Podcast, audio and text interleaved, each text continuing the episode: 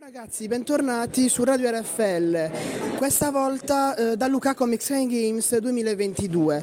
Iniziamo le interviste con il botto parlando con eh, qualcuno di Luxastra, in questo caso con Simone. Mannaggia, tocca proprio quello brutto, eh vabbè. Parlaci un po' di te, di quello che ti piace fare in questo mondo. Non so se si può dire... No, in realtà sono una persona molto normale per quanto non sembri, quindi lavoro tanto e mi piace, le mie passioni in realtà sono quelle che porto su YouTube, quindi videogiochi e G D R, quello.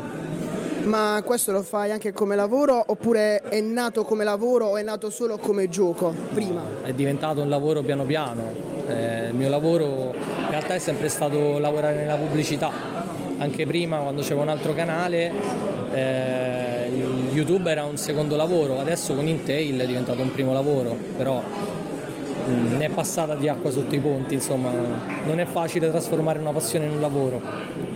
Ok, eh, sentiamo, da dove è nato, diciamo, il tuo personaggio, Anne?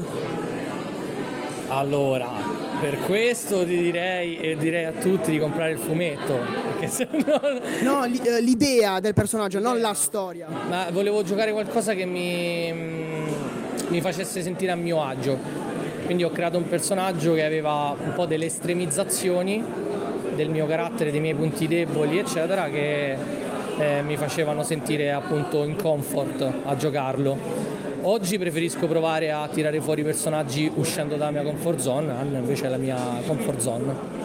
Ah, bello. Come ultima domanda volevo chiedere, ma il tu interpretare questi personaggi deriva da un fatto di scuola, hai fatto scuola oppure viene no. da dentro?